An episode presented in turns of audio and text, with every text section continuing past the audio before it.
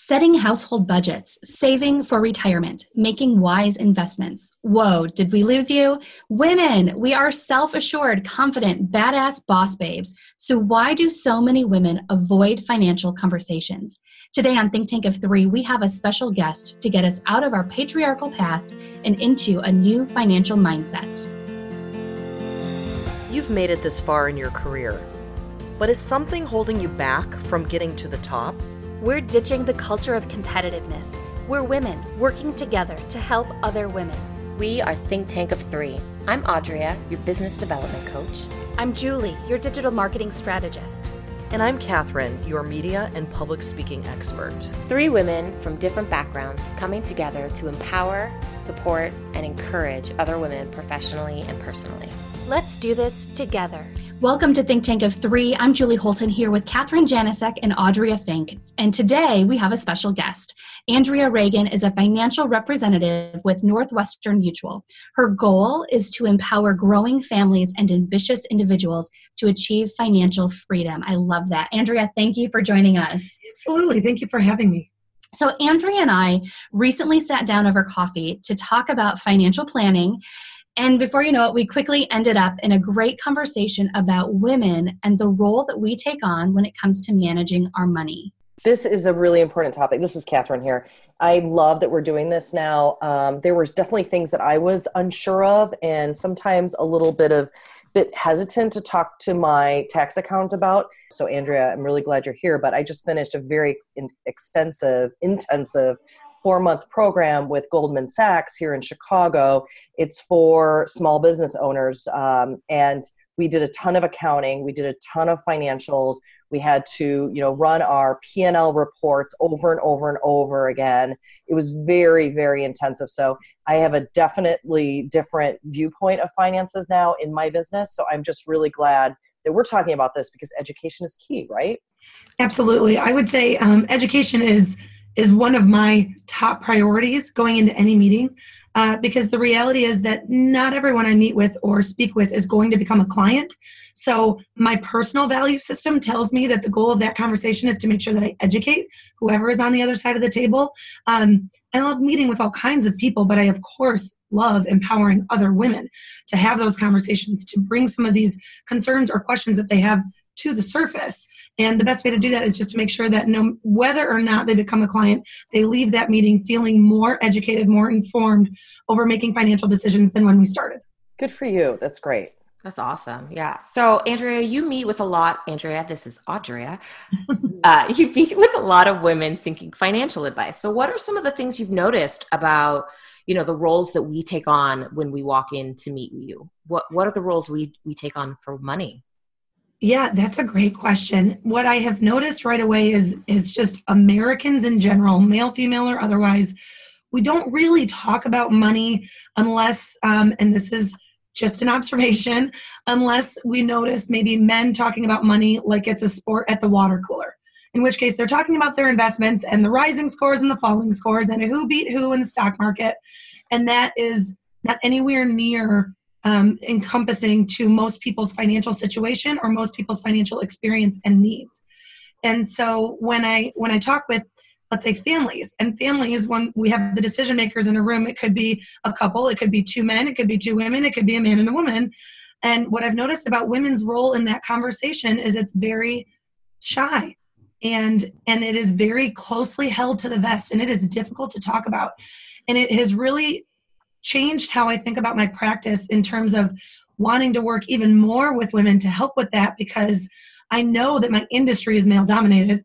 I know that most of the men that I work with are are probably seeking other men to to talk about other opportunities with. Um, and so, if I have an opportunity to to seek women out of the crowd and out of even maybe their family situation and help draw them into the discussion that we're having and decisions about their finances, um, that's a really important piece on me. But the piece to know about women in the seat and in that situation is what that tells me is that our hard earned dollar as women means something different to us than it can to men. And I would say that goes exponentially, grows exponentially greater when we're talking about women in business or women business owners. Um, and that is something I've noticed in my first year in this business, just right away, that our hard earned dollar means a little bit something different to us as women. I love that you just talked about it being like a sport because Julie and Audrey know, Audrey know this that I recently got married about two and a half years ago. And so there was no one for me to set my future along with. You know, it was just me planning ahead. But I kind of I am a very competitive person and my husband is several years further along in his career because he's older than me. But when he talks about like how much money he has in his IRA, you know, he's just sharing with me like that we're going to be okay or you know, he's talking about his mm-hmm. planning. But then I get really super competitive. So I like recently, well it was like 12 months ago, but I went up to my IRA each month and now I'm like, well, I'm a I'm a you know, business owner. I'm totally going to max out my SEP IRA next year because I can have that. So I get really ultra competitive because I'm like, well, if he already has this much, like I need to like get there too, even though I know like mentally I know like he's eight years you know ahead of me. But i love talking about a sport like i wish more women maybe could think of it as kind of like a sport instead of thinking well he's good he's taking care of us thinking about like what can i bring to the table you know instead of you know he's good he's you know we this old feeling of like he's the bread and earner he's good i don't care if he makes because he does he makes more than i do but i still want to be like well if he's bringing this much you know i want to be an equal partner too it's like i want to bring that much every month also into my you know into our future so mm-hmm. i love that you brought up sport because i feel like i recently definitely took it out as, as like a competitive even though we're not competing against each other but i hope right. even think of it as like this is a fun thing like there could be good positive energy about it instead of the shyness which I would feel in the past, which I did. I was nervous to look at things like that, but now I try to think of it as more sport. Right. And it doesn't surprise me at all as we get acquainted that you're a business owner because you're thinking competitively and you're thinking outwardly and you're going to have that mindset to build. And I think that's a lot of people and they just don't necessarily have that entrepreneurial side unleashed or or at different times in their life maybe it's unleashed. Um, but then with with women you mentioned that you still have some traditional mindsets around your husband is a little bit older than you. He has had more time to build his financial platform than you have. Um, and i think that women succumb to a lot of those mindsets and that's not wrong. By all means i have you know some of my closest friends are full-time parents and full-time moms and their husband is the breadwinner and they don't feel in control of their money. Now i can still be their friend and still you know what what's what works for one family is going to be different for every family. But when I have a family in my office and I notice that one party or the other doesn't feel empowered to make decisions, well, that's that's going to that's what's going to drive the conversation for me in a professional capacity to help make sure that both decision makers are engaged. And um, part of my goal is how do I how does that message reach women before they're in my office?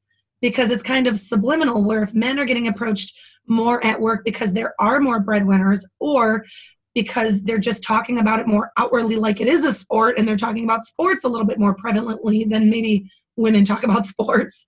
Right. Um, i want to i want to figure out how to my personal practice and my personal values i want to figure out how to draw women into the conversation more before they even get to my office. Can i ask a quick question? Because she just talked about um, women who are um, raising children like that is mm-hmm. their role. We're we're you know it's hard for us sometimes to understand that because all three of us who uh, host this podcast we're we're business women we you know we work for companies or we have our own business okay? We don't have children there right now so that we don't have dependents.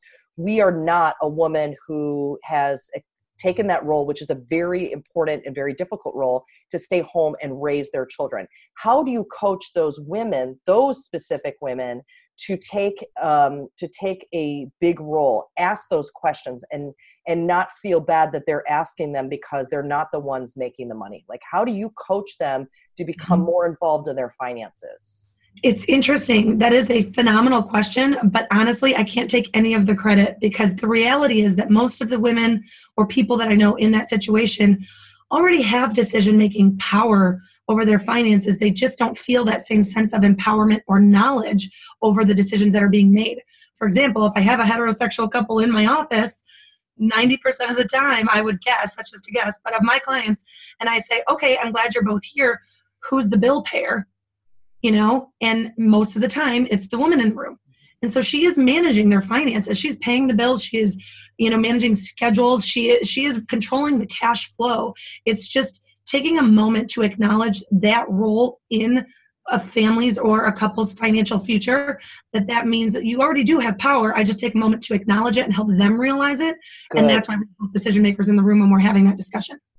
Do you find that the the breadwinner tends to be the more dominant in these these roles when you when you see them in your office? The reason I ask is, you know, historically speaking, my husband has always made more money than me, um, mm-hmm. up until you know the last two years, and in the last two years he went back to school, and then I got my income changed.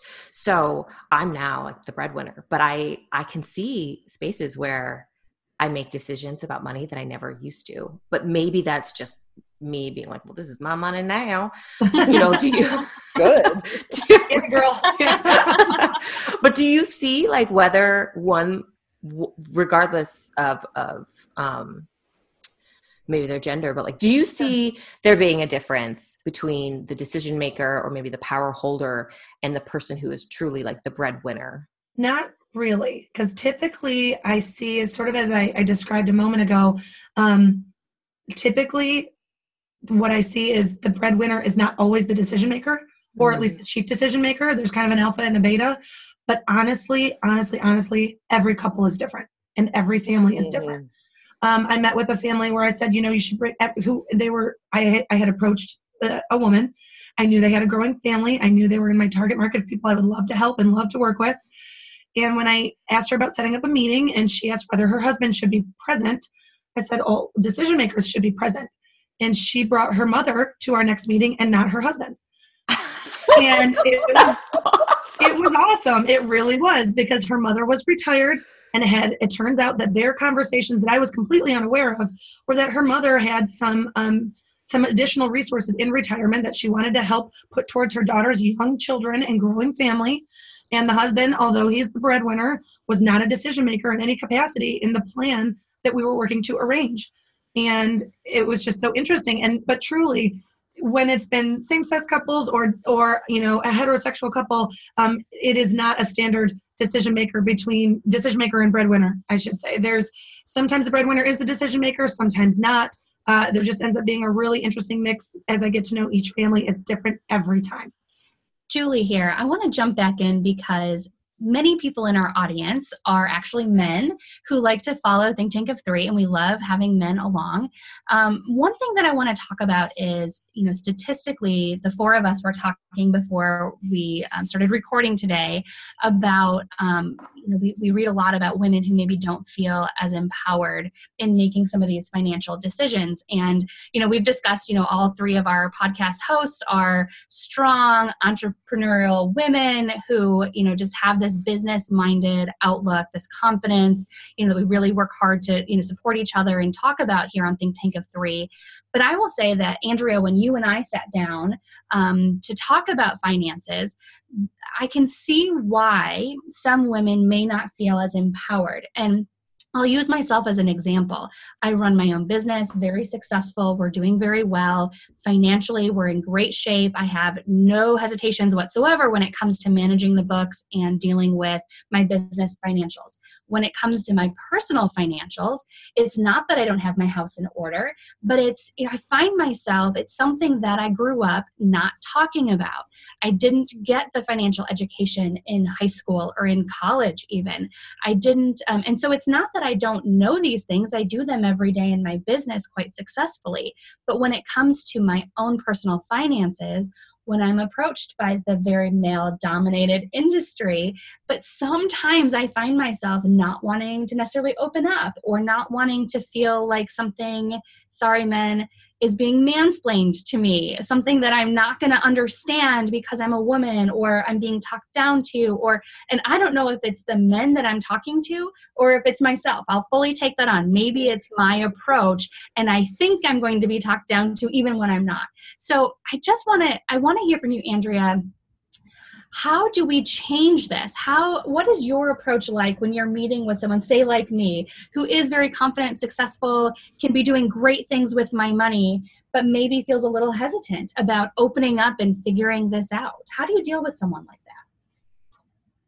Wow that's a big question. Um, and for context julie when when we sat down i mean we clicked almost instantly. So i was perhaps a little bit more raw than I might be with someone who I was approaching and trying to understand better about their perspective. You and I identified really quickly that we both love to support other women in business and we wanted to have this conversation. Um, but to answer your question, you know, it's, I, I'm going to take this all the way back. Just, I mean, you guys are all clearly powerful and empowered women, but my mom, we're going to give my mom a little shout out, which is super fun because her name is Nancy Reagan. so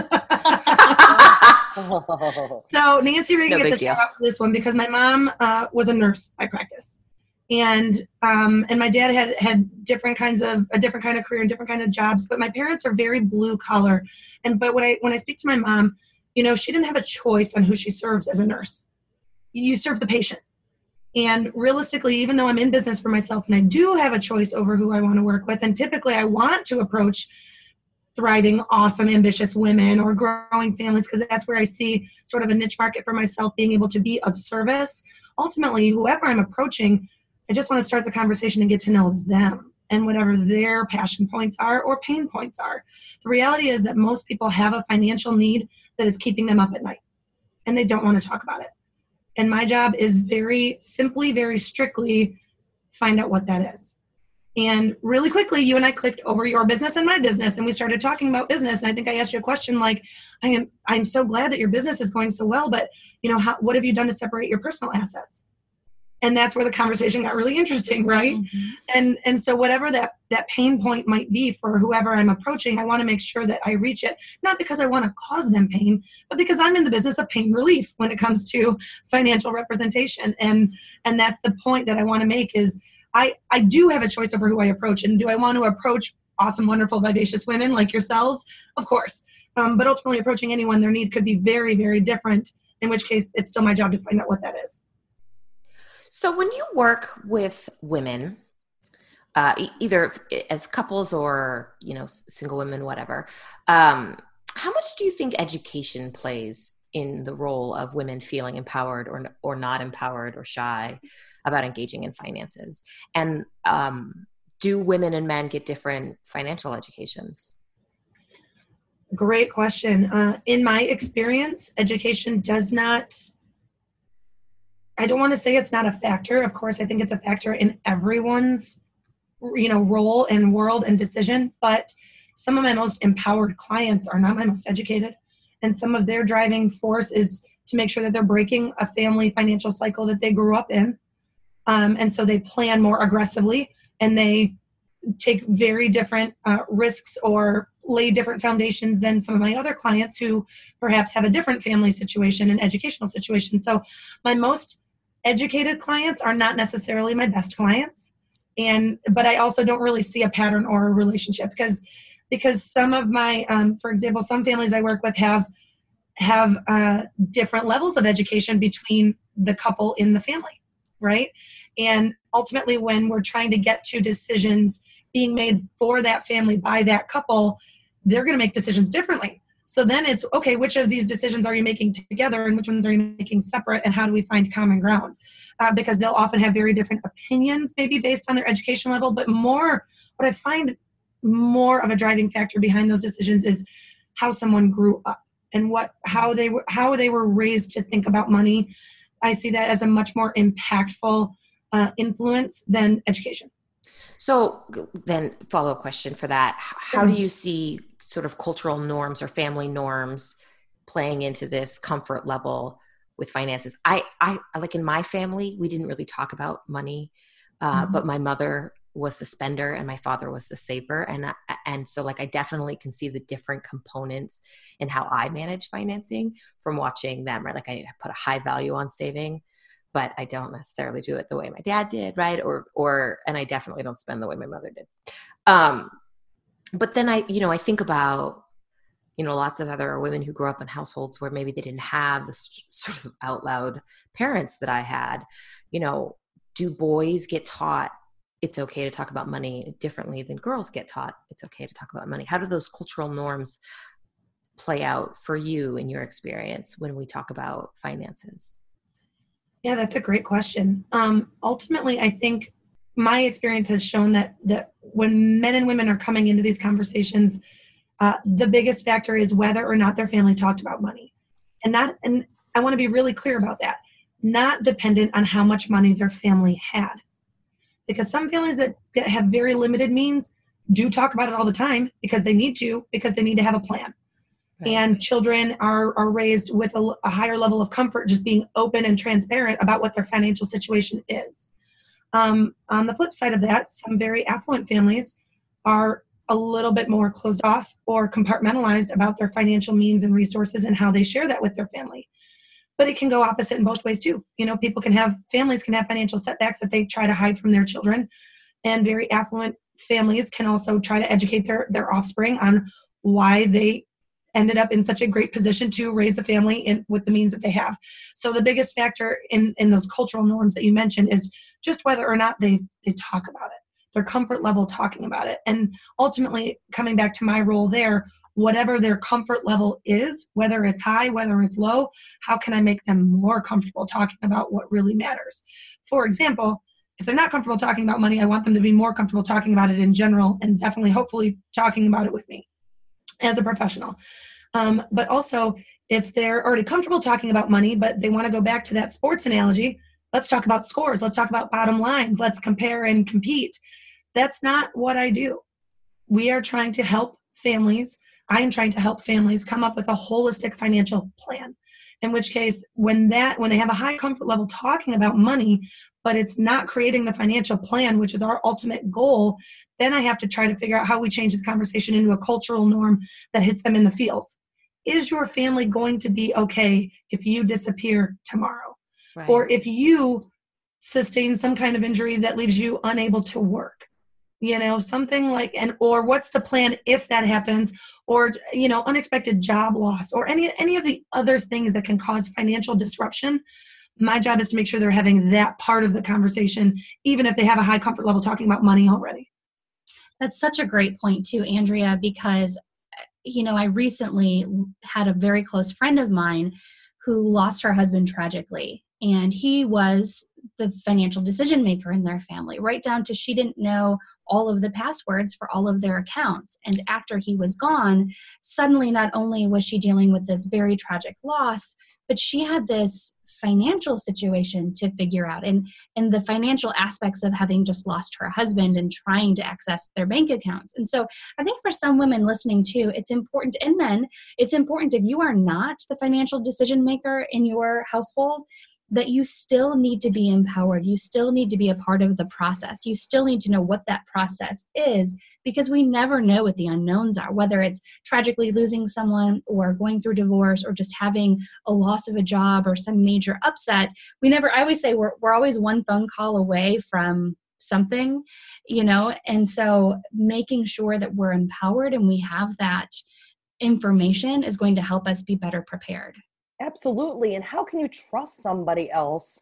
Anyway, I don't care if they're your husband or wife, but what if you don't know if they really have the wherewithal that they say they do? You know, you may have debt that you have no, I mean, ah, that really scares me to think that this woman lost her husband. It's terrible, but that she didn't know the password. She didn't know how much she was paying, you know, for utilities every month, or she didn't know anything. So that's very scary and that's why i asked you andrea is like how do you coach those women who maybe don't know that stuff? Because it's like how do you kind of tell them women or men you know to just be more empowered or ask those questions or you know ask for their passwords? Mm-hmm. because it just seems anyway it's it's that is a very scary way to live. It is and i really try to help help clients have those difficult conversations. Ultimately you have a hard job. You have a really hard job. It's it's a hard job and it's it's not i mean people can say you know money is just math. It is not just math because people we as americans don't like to have these conversations. We don't like to have these conversations even with our partners or spouses. There isn't always a plan. Even if there is money flowing that doesn't mean there's a plan or that the plan is going to go according to plan. So then what's plan b plan c plan d? And who are you working with to find that out? You know there's a lot of value in working with a professional. And i think uh, a lot of women don't necessarily understand that value. We haven't been taught at this point in our lives, but then that's not always being translated to us, even at this point in our lives, because the financial industry is very male dominated. and men are going to approach their target audiences and target clients as well. Um, and so when I when I decided to make a career change, it was really because I saw an avenue for myself where I could bring an elevated level of compassion to the people that I want to work with because these are difficult conversations to have and and things often don't go according to plan. So so there's a lot of nuances in that. So, before launching your business as a financial advisor, Andrea, you served as the executive director of the Capital Area IT Council here in Michigan. And prior to that, you were the talent and retention director for a large economic development corporation. So, IT and economic development prior to um, financial planning, all very male driven fields. Can you talk to us about, um, you know, was it, was it challenging? I mean, you've risen to the top as a leader in each of these fields that you've worked in. Were there challenges along the way in these male dominated fields? I mean, of course, there's always challenges. I mean, everyone's career has challenges, everyone's job has challenges, whether it unfolds into a career path like mine or not um, they they are male dominated industries. And i had some really interesting experiences in particular in economic development because um, i work i started in economic development almost uh, 11 years ago. And the my male colleagues had graduated from college the same year that i had. I did not have a career planned in economic development but my skills sort of took me in that direction and that's where i was recruited and offered a position and i thought let's try it and um, but my male counterparts were seeing this surge of women in the industry so they kept saying around the office that they thought the industry was female dominated. And that warped perception really stayed with me because i kept looking around to my four male counterparts as the only women at the table going no it isn't. Are you kidding? That's that's a joke right? But their perception was that there was such an influx of women in in that industry and there was so much more presence that they you know i'm sure there's there's echoes and, and even maybe new waves of that feeling among men and women kind of in today's society and, and media presence just for a lot of reasons. But without getting too far into that in economic development you know it, it had a lot to do with relationship management but that's not necessarily how it was taught to me. And so once i learned that that was a very empowering position to be in in that role of oh i can i can manage these relationships. That's the part I, i'm good at. I can do that and that leads to a lot of business success in these avenues in very tangible and measurable ways. Um, but but it's interesting because there's a lot of signs right there to tell you along the way that whatever my perception is is wrong. And my male counterparts are telling me something else entirely. And then I, and then it made me question myself like well am i wrong? You know am i looking at this correctly? What am i doing here? And um, and so there's there was a lot of challenges in those emotional components um, as far as being relevant and showing up in male dominated industries and then more so than just showing up and being relevant how do you find power? How do you build success? How do you actually build a foundation that leads into the career path that you want it to be? And that sort of happened mid stride i would say for me in in those career moves along the way. So what would you say your tactics were for finding power or for you know dominating and finding success in those roles? What were you able to do that let you stand apart not all of what I did well I can take complete credit for because some of it was just natural talent. That I, um, I mean, I've met Julie now twice and been invited onto the podcast in our developing relationship, which is wonderful. But I really can think with my mouth pretty well, and being able to talk through. Um, I'm going to use that line. I can think with my mouth. That's I love it. I love it it doesn't always work to my advantage. Because I don't think with my mouth. Things come out. It's horrible. Right. It worked to my advantage in many situations, even in times where I didn't think it would. And so some of that was just talent. Some of that was relationship building. You know, relationship building with my with my colleagues who knew more about economic development than I did, but they didn't have to help me or answer my questions. And so even though they're sitting here not purposefully, but telling me things that are sending me messages that say you're wrong and you don't belong here or we're overwhelmed with you already mm-hmm. i still had to show up and just be willing to ask questions be willing to learn on the fly um, be willing to implement those answers quickly and, and then think with my mouth and, and talk myself through some some hairy situations and and just keep climbing and kind of own it along the way this has been so insightful. Thank you so much for joining us today and sharing your thoughts. Andrea Reagan of Northwestern Mutual. Yeah. Before we go, we are collecting um, some advice from women in our communities and then sharing it out with our communities. Um, so we have three rapid fire questions for you. Are you ready? I'm ready. Okay. Is there a lesson that you have learned recently that you wish you would have learned earlier in your career? Yes. It is okay. It is more than okay. It is fabulous to fail and fail yes. big and fail publicly and fail hard and fall hard. And I feel like this is a message that women tell each other all the time and our superiors tell us all the time. But what I what I really think is that it's no matter how many times I had been told that, it is different when you do it. And the power that comes from doing it just means it's it's tenfold. And I honestly I don't know when we got so afraid to fail publicly in particular because we spend the first 18 years of our life learning in front of other people every single day. And failure is learning, but it's just learning, you know, and and you keep going. That's that's all it is. And so being able to just fail miserably and big and publicly and upward and laugh at yourself and keep going there really is no secret. Everyone's going to fail at some point. The secret is you just keep going. So failing being more willing to fail and laugh fail and get back up um, and and fail publicly is is definitely a lesson i learned recently that i could have afforded to learn a lot sooner what advice would you offer to your younger self 10 years ago the advice i would give to my my 10 years ago self, my younger self, would just be um, to be a little bit more organized in my thought, which is to say, ha- have a little bit more of a plan. I didn't have a plan for a career in economic development. I didn't have a plan to be an executive director of the IT Council. Both of those opportunities opened up to me because I was building a great network and I was working really hard. And leadership opportunities arose. That's not true for most people. That's not true for everybody. And that's definitely not true for a lot of women we have to trailblaze. We have to work really hard.